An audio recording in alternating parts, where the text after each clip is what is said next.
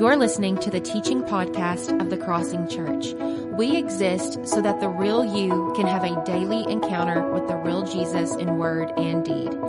For more information about our church, visit crossingparagould.com.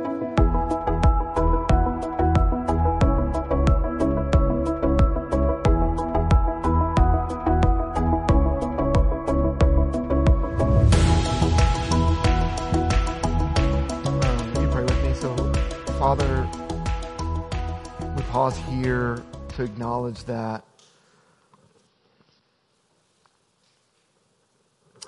without you, without your spirit, like none of none of this matters. Like my my feeble words cannot transform a heart. Only your spirit can. So we're we're asking you, Father, to be present with us.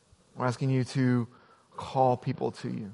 We're asking you to call people to repentance today. We're asking you to to save lives. We're, we're, we're, I'm, I'm excited as that during the 1030 service we actually get to see a baptism of a man testifying that you have transformed his heart.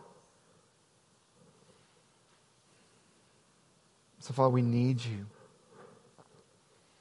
This morning, as we step into the Lord's Prayer and, and, and talk about what it means to be forgiven of our debts, let us not minimize the debt that we have for you. Like, I, I reflect on how,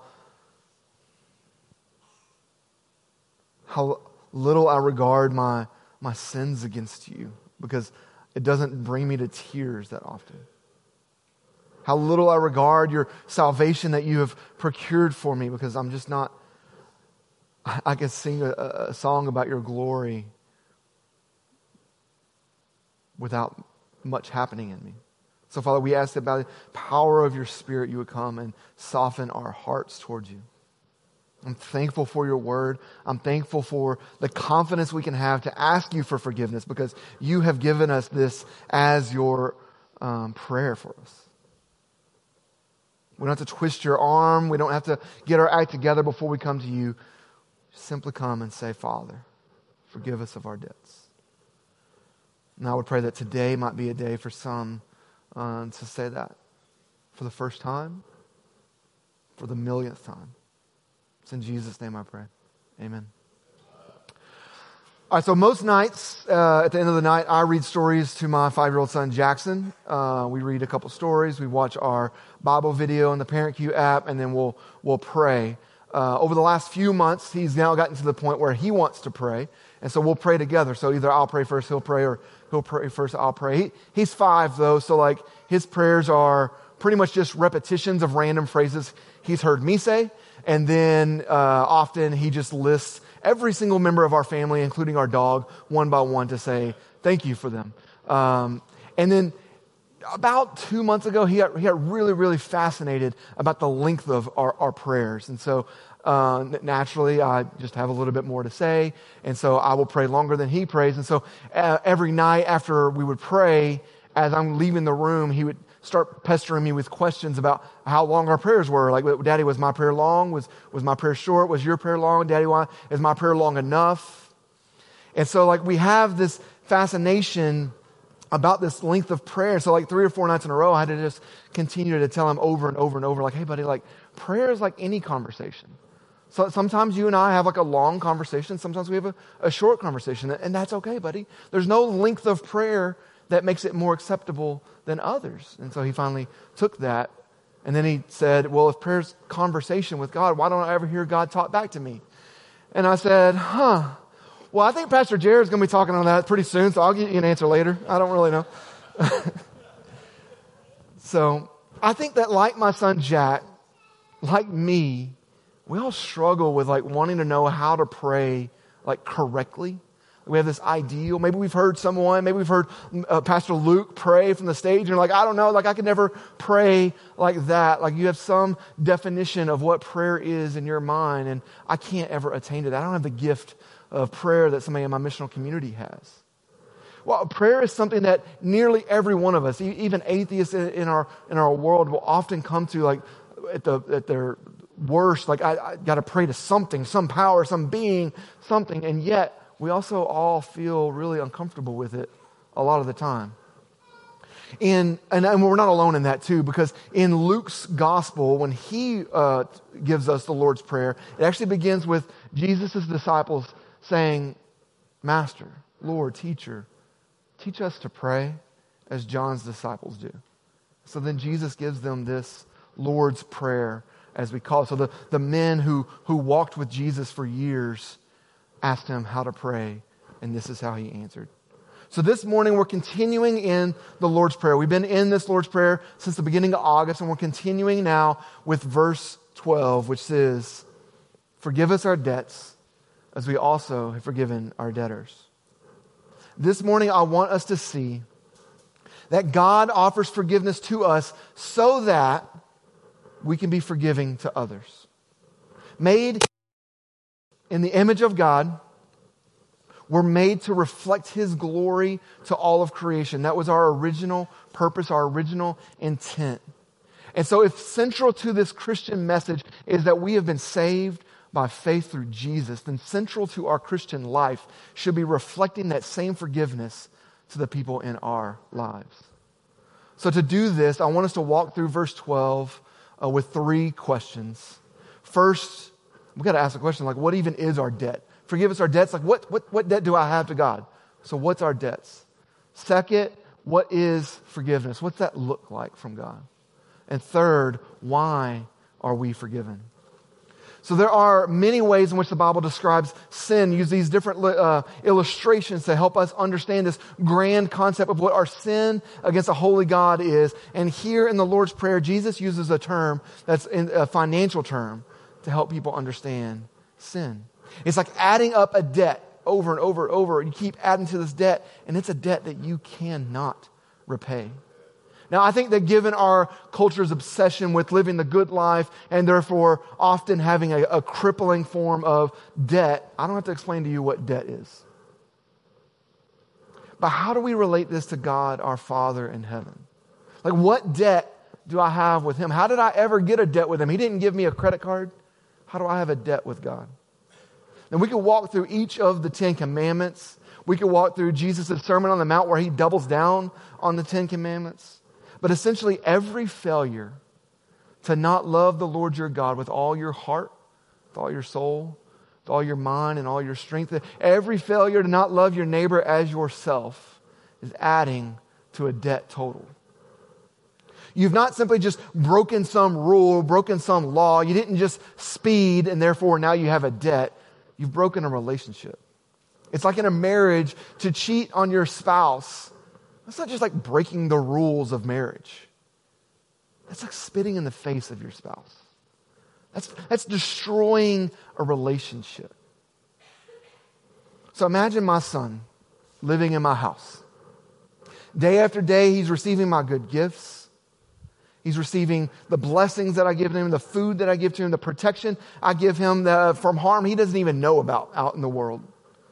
And not only does he have zero regard for me, but he actually thinks that he's doing it all on his own. I am so giving to him, and yet he's so stingy towards his brother. He actually takes from his brother, he wants more. I love him dearly, but he only has love for himself say that I make rules in the house, but I'm not just making rules to be a rule maker. I'm making rules in the house to protect him so that he can flourish, so that I can protect his brother, so his brother can flourish.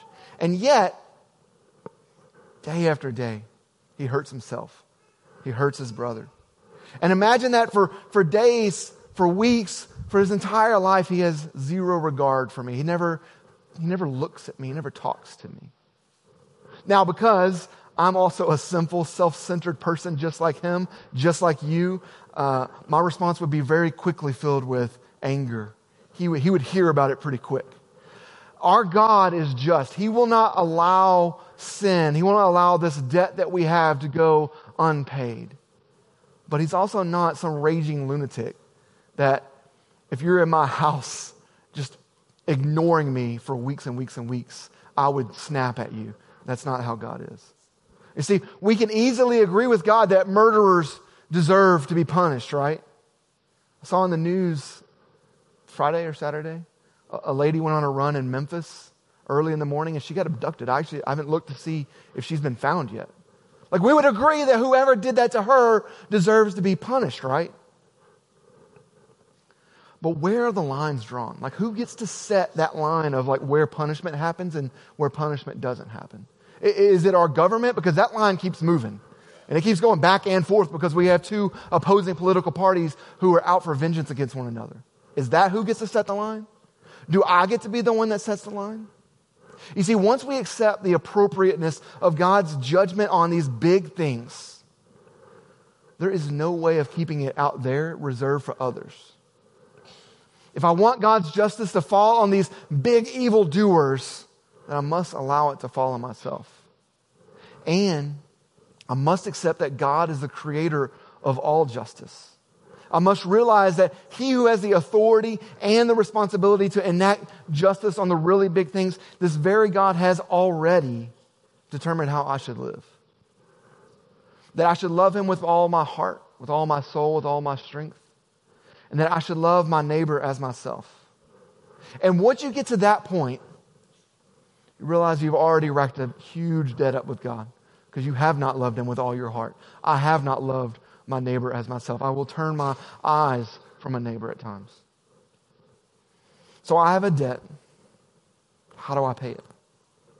God's words tell us that the penalty, the way to payment for rejecting and ignoring God in his world that he created is death. There is no way to pay God off outside of that because anything that we would offer to God is his creation already. That may seem harsh, but our sin against a holy God is egregious. And this is the implication that Jesus gives us in this petition that I have a debt that I cannot pay. So if I can't pay the debt, what can I do? Jesus says, Pray, Father, forgive us our debts. Two weeks ago, when Joe Biden announced that uh, thousands and thousands of dollars for people millions of dollars or billions, I can't even remember, across the country would be forgiven of student loan debts. I said, Yes! I am preaching on debt forgiveness very soon, so this could not have come at a better time. Jokes started rolling in about how my mortgage identifies as a student loan. But the reality is that the U.S. government or anybody else, if they swooped in and forgave every debt you had, if I know anything about the people in our city, like there's, there's so much hidden debt even within the church. If, if, if anybody swooped in and paid off all my debts, that could not compare to the debt that we have with God. It's no comparison to the forgiveness that He offers us. So let's talk about what is forgiveness. What are God's steps in debt forgiveness? So, first, the first thing that God does when He's forgiving debt is He has name the wrongdoing. He says, You have not loved me with all your heart. He says, You have not loved your neighbor as yourself. God cannot forgive that which goes unnamed. You see, we have a, a tendency to just want to like just brush it under the rug, pretend it doesn't exist. Like we're just not going to talk about that, right? In our family. Something bad happened and we're just not going to talk about it. But God said in forgiveness, the first step is we got to name what's going to be forgiven. And the second step is God has to condemn it by not loving me with all your heart, by not loving your neighbor as yourself. You have violated the very purpose of your creation, and that is an eternally wrong act. Naming the wrongdoing and condemning it happen almost simultaneously, but they're different. Because we could name a wrong. Oh, you hit me in the face. That's okay. Don't worry about it. That's fine. Oh, you stole my car. Oh, no, don't worry about it. That's fine. It's not fine. We got to condemn the wrong thing that's happened. So, in the act of forgiveness, God not only names it, but He condemns it. This is a wrong thing. And after that is where the miracle of forgiveness is amazing because God releases you, not just from the penalty of the sin, but because He's God, He has the authority to release you from the objective guilt that you have. You're no longer guilty when He releases you of it. Miroslav Volf, who has an awesome name, writes on forgiveness at length, and he says this To forgive means to release the condemned wrongdoer, not just from the punishment, but from the guilt. To forgive means most basically to give a person the gift of existing as if they had not committed the offense at all. In God's memory, we have been made innocent across the entire span of our lives. Our transgressions do not exist anywhere anymore. We were sinners, but we are no longer sinners. In a sense, not even sinners in the past. in that definition is this implicit understanding that not only has God released us from the penalty, from the guilt of our sin, but He has also chosen to forget that we have ever sinned. This is the fourth act of God's forgiveness forgetting sin. He has the ability to forget that we have ever been a sinner. But because God is a pure, just God, He can't simply pretend as though we had not sinned. That, that would be brushing it under the rug. So something has to happen with our sin. Our forgiveness is based on our debts actually being paid. Similar to the student loan forgiveness that we're promised, someone has to pay. All forgiveness actually costs the giver something. And the only payment sufficient for the task to pay your debt off other than your life is the perfect, sinless, sacrificial death of Jesus.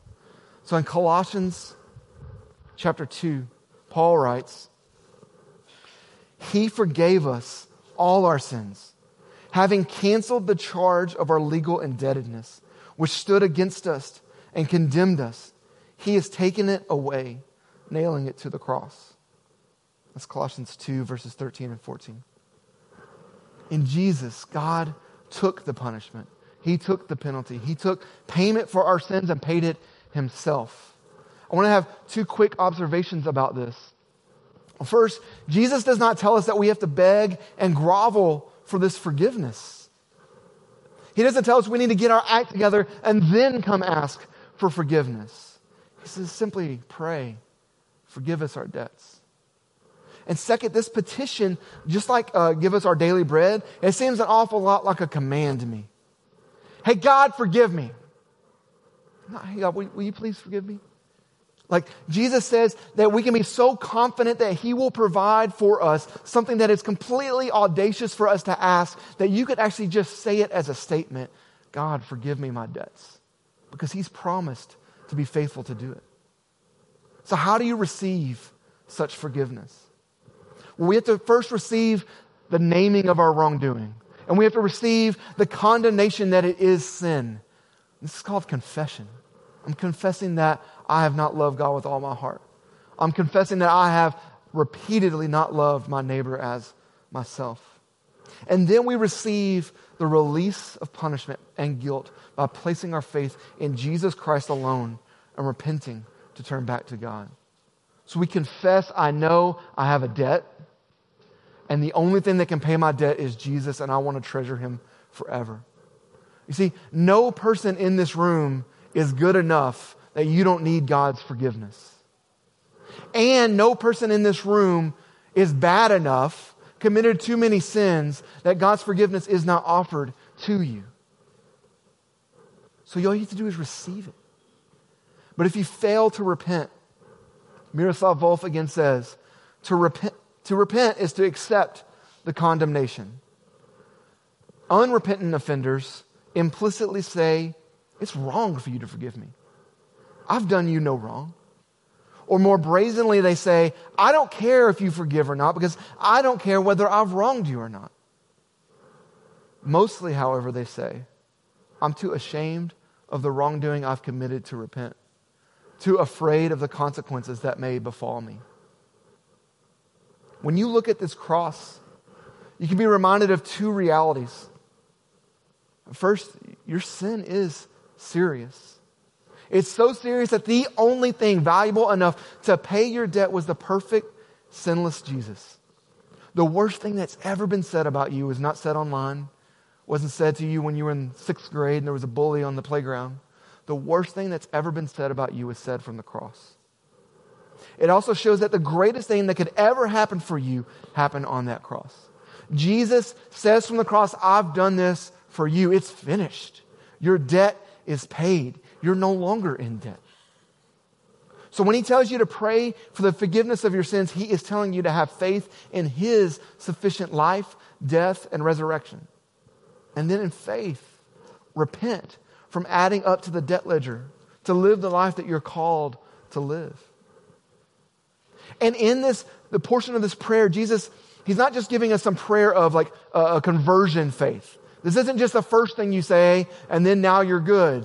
Now you better quit adding to the debt. He's telling his disciples, this is what you should pray.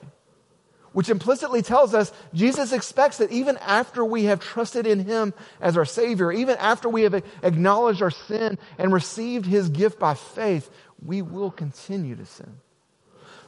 We don't want to. We're made to not do that. We, we hopefully are being made into the image of Christ so that we're not doing that, but we will. And so this is a daily prayer that, Jesus, I need your forgiveness again today. Jesus is not surprised when, after being a Christian for 25 years, you need to ask for forgiveness some more. Some of us get tired of asking God for forgiveness for our sins.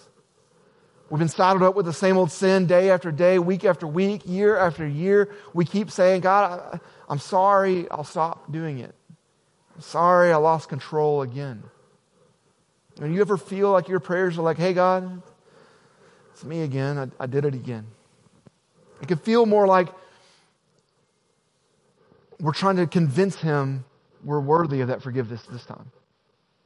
Pope Francis says God never tires of forgiving us. We just get tired of asking for forgiveness. So, my petition to you today is do not grow weary in asking for forgiveness. Pray this prayer often. And sometimes what you need to ask forgiveness for is not having asked for forgiveness enough. And sometimes what you need to ask forgiveness for is not having a forgiving spirit yourself. So we're going to approach our final question why are we forgiven? There's multiple reasons why, but one of the reasons why is given here in this prayer. So we're going to continue uh, verse 12 and then verses uh, 14 and 15. So again, forgive us our debts as we also forgive, have forgiven our debtors. For if you forgive other people when they sin against you, your heavenly Father will also forgive you. But if you do not forgive others their sin, your Father will not forgive your sins. Now, at first glance, it can seem that this text is saying that in order for God to forgive you, you must first forgive other people. Or at least it's saying if you don't forgive other people, God's going to pull his forgiveness back from you and give your debt back to you. I don't know about you, but that, that brings me a lot of fear. Makes me start thinking about situations where I've not been forgiving. But aligned with the rest of Scripture, we know that that can't actually be the case because our salvation is based upon faith alone, through grace alone. So this is more pointing to the fruit of what a forgiven person looks like. You may have heard the phrase that hurt people hurt people. Jared uh, told me that a few years ago when he was preaching through forgiveness. He found the phrase, forgiven people forgive people. You being a forgiven person does not earn you God's forgiveness because that would be an earned salvation. You being a forgiven person is evidence that the forgiveness you've received has taken root and is bringing forth fruit in your life, just like the rest of the fruit of the Spirit. Because we have just asked for our own forgiveness in this prayer, Father, forgive me my debts. We move to forgiving others with humility because though we may be a victim in a lot of situations, because we just said, God, forgive me my debts, it should be a reminder that we are also a perpetrator, that's a hard word to say, of sin as well. Kent Hughes tells us that seriously prayed, forgive us our debts, can be the healing salve for a fractured spiritual life and broken human relationships. The reminder that we too have sinned gives us power to humbly forgive others of their sins against us. It doesn't mean that you're going to be perfect at forgiving people. Doesn't even mean you're going to be as quick to forgive as God is. But a heart transformed by the grace of Jesus will be turning towards forgiveness. And if it's not, if you're turning towards bitterness and holding grudges constantly, you have every reason to question your salvation. So, then, evident from this passage is that one of the reasons we're forgiven is to show God's forgiveness to the people around us. God, because we're forgiven, we have the ability to grow a forgiving spirit. I've stated already that what forgiveness looks like for God, and it's the same when we're forgiving others in a sense. We're called to forgive as God forgives, and yet, because we're not God, we cannot completely forgive as God forgives. It's the same way we're called to love as God loves, and yet, because we're not God, we can't love exactly how love how God loves, but we're supposed to be like a, a mirror of that to the world. So to review from earlier, the forgiveness of God includes naming the wrongdoing, condemning the wrongdoing, releasing the wrongdoer, and forgetting the wrongdoing. We're called to do the same, but for us it can look different. First of all, forgetting the sin is the absolutely the ideal. God does not want you to have something between you and another person and at times, maybe even most of the time, that's completely possible. And it should be the case. But there are times we're simply incapable of doing this. You've heard the phrase like forgive and forget, but if you've been alive for any amount of time, you know that that is impossible. It's hard to forget things that have caused us great harm, especially in situations where trauma and abuse have happened. It's hard to forget. Pete Greig uh, says this about this topic. He says, Forgiving is not naive, it isn't forgetting. It is not saying that what the other person did was okay in any way. We've, we've already said it's to condemn the wrongdoing. It doesn't mean leaving yourself exposed to future attack. Forgiving may involve talking to a friend, getting counseling, or going to the police. But forgiveness is the choice to love and let go, not to hate and hold on. It tends to be a process as we choose to forgive again and again. Or as Jesus puts it, not seven times, but 77 times. Unforgiveness, it is said, is like drinking poison and waiting for the other person to die. So forgiveness is not always forgetting. We've already said that to forgive is to name the wrongdoing and condemn it. And so forgiving is certainly not excusing someone's sin. Forgiving is also not a feeling, though. There are certainly times when we will not feel like forgiving a person. But Jesus has called us to it. Because unforgiveness is a toxin that will hurt you and others. And finally, forgiveness is, is not always reconciling a daily relationship. Again, certainly reconciliation is the heart of pure forgiveness, and that's exactly what is happening when God forgives us. But we're not God.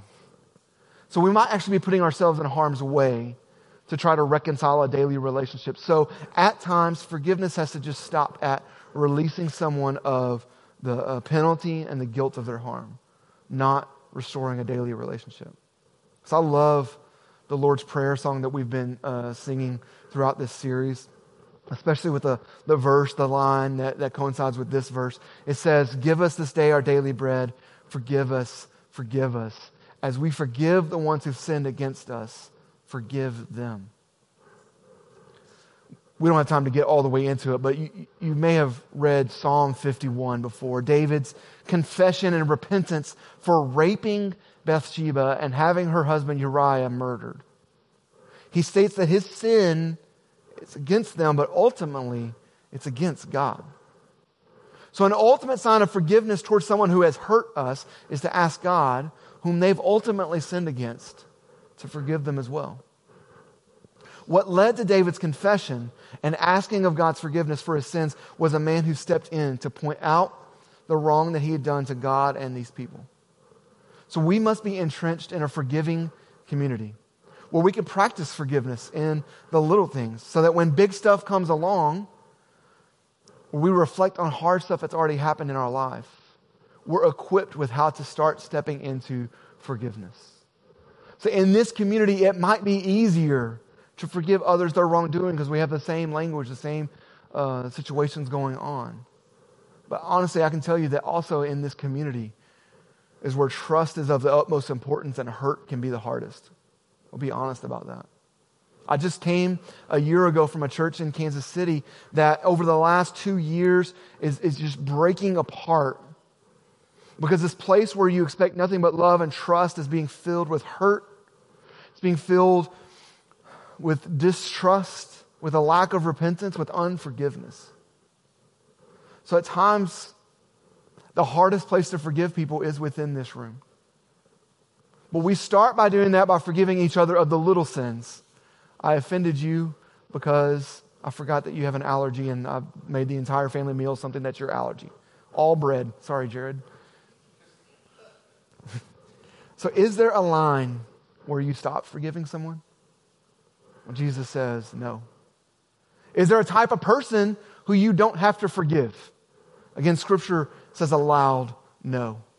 C.S. Lewis has this amazing quote. He says, No part of this teaching is clearer, and there are no exceptions to it. He doesn't say that we're to forgive people's sins, providing they're not too frightful, or provided that there are extenuating circumstances, or anything of that sort. We are to forgive them all, however spiteful, however mean, however often they are related. Because if we don't, we shall be forgiven none of our own. So, my encouragement to you today is pray this prayer. Pray it often. As often as you sin, as often as you're sinned against. All of Scripture cries out that God is faithful and just to forgive us of our sins. So, as we conclude, I just want to point out three realities really quick. First, as we talked about God forgiving you and you forgiving others for hurting you, have you paused to think for a moment that there might be somebody in this room who they, they think about who they need to forgive. You're the one that they need to forgive. You're the one that's caused them hurt. You're the one that's made them a victim. You're not always the victim. Sometimes you need to be forgiven as well. Not just by God, but by people in this room. Secondly, connected to that, you should always forgive someone with humility and the awareness that when you forgive, if you do it in a face to face, hey, I forgive you of this XYZ thing, especially this comes up in marriage, uh, you need to be ready to receive the fact that you need to um, be forgiven as well. Not only do you need to forgive your spouse for XYZ, they need to forgive you because your sin may have even caused XYZ. And third, not all offenses actually need to be spoken out loud.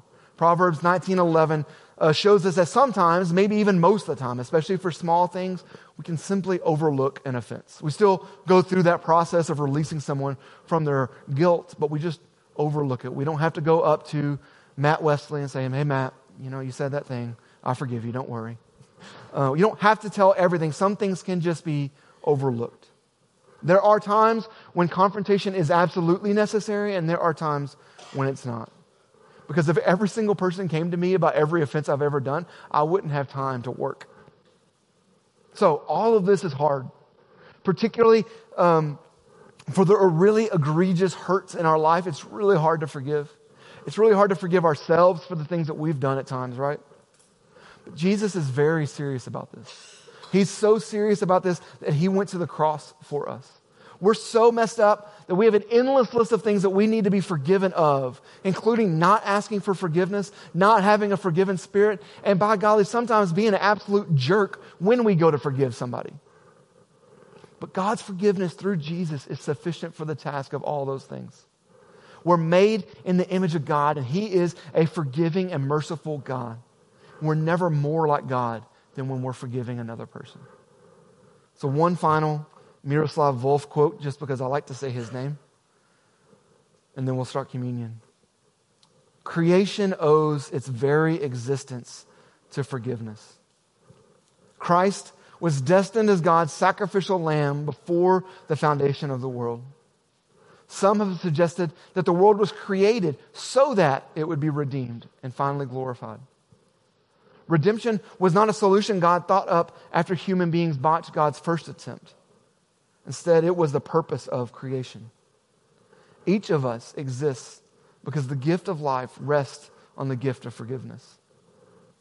And so that's why every single week we come to take communion.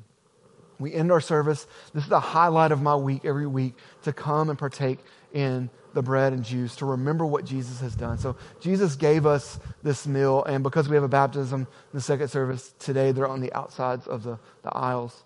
But he gave us this bread to remember his body broken for us. And he gave us this juice to remember his blood shed for us so that we can remember his perfect, sinless life. And the fact that he rose after death. It's what we celebrate in baptism and in communion. So if you're a Christian, like I invite you to come.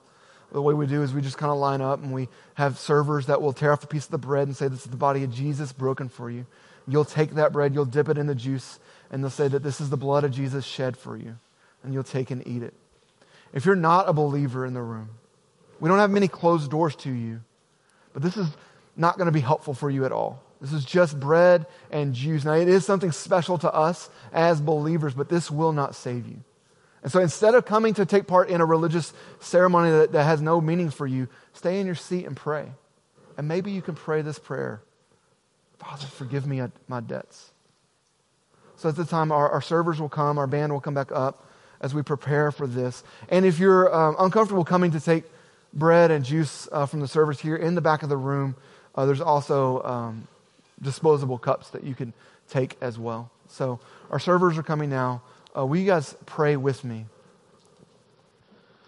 Father, there's a lot of things we ask of you, a lot of tangible things we ask of you, a lot of good things we ask of you. We ask for healing in people's lives. We ask for a release from addiction. We ask for you to, to bless us financially or with a job. But the single most important thing we can ask you is forgive us our debts. Let us come to communion this morning with the confidence that you are faithful to provide. That you're not reluctant to forgive us, but that you long to forgive us. Father, there are, if there are men and women in this room who have not known your salvation, I would pray that you, by the power of your Spirit, would awaken them today. Soften hearts. Give them new hearts so that they can experience the joy of what it feels like to be forgiven, so that we can go about our lives and forgive the people around us. As we partake in communion, let us remember all that you have paid for us. It's in Jesus' name I pray. Amen.